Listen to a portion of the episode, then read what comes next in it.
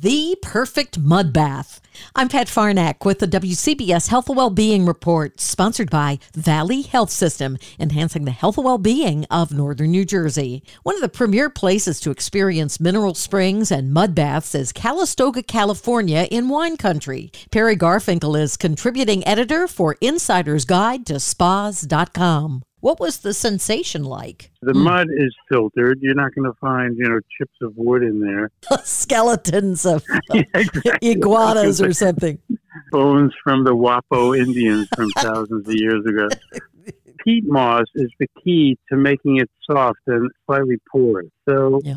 It's thick, and the further down you sink, the hotter the temperature. I like to squiggle around and actually increase the heat. There are eight spas in Calistoga, and they pay very close attention to COVID protocols. The entire interview at WCBS880.com slash health. I'm Pat Farnack, WCBS News Radio 880.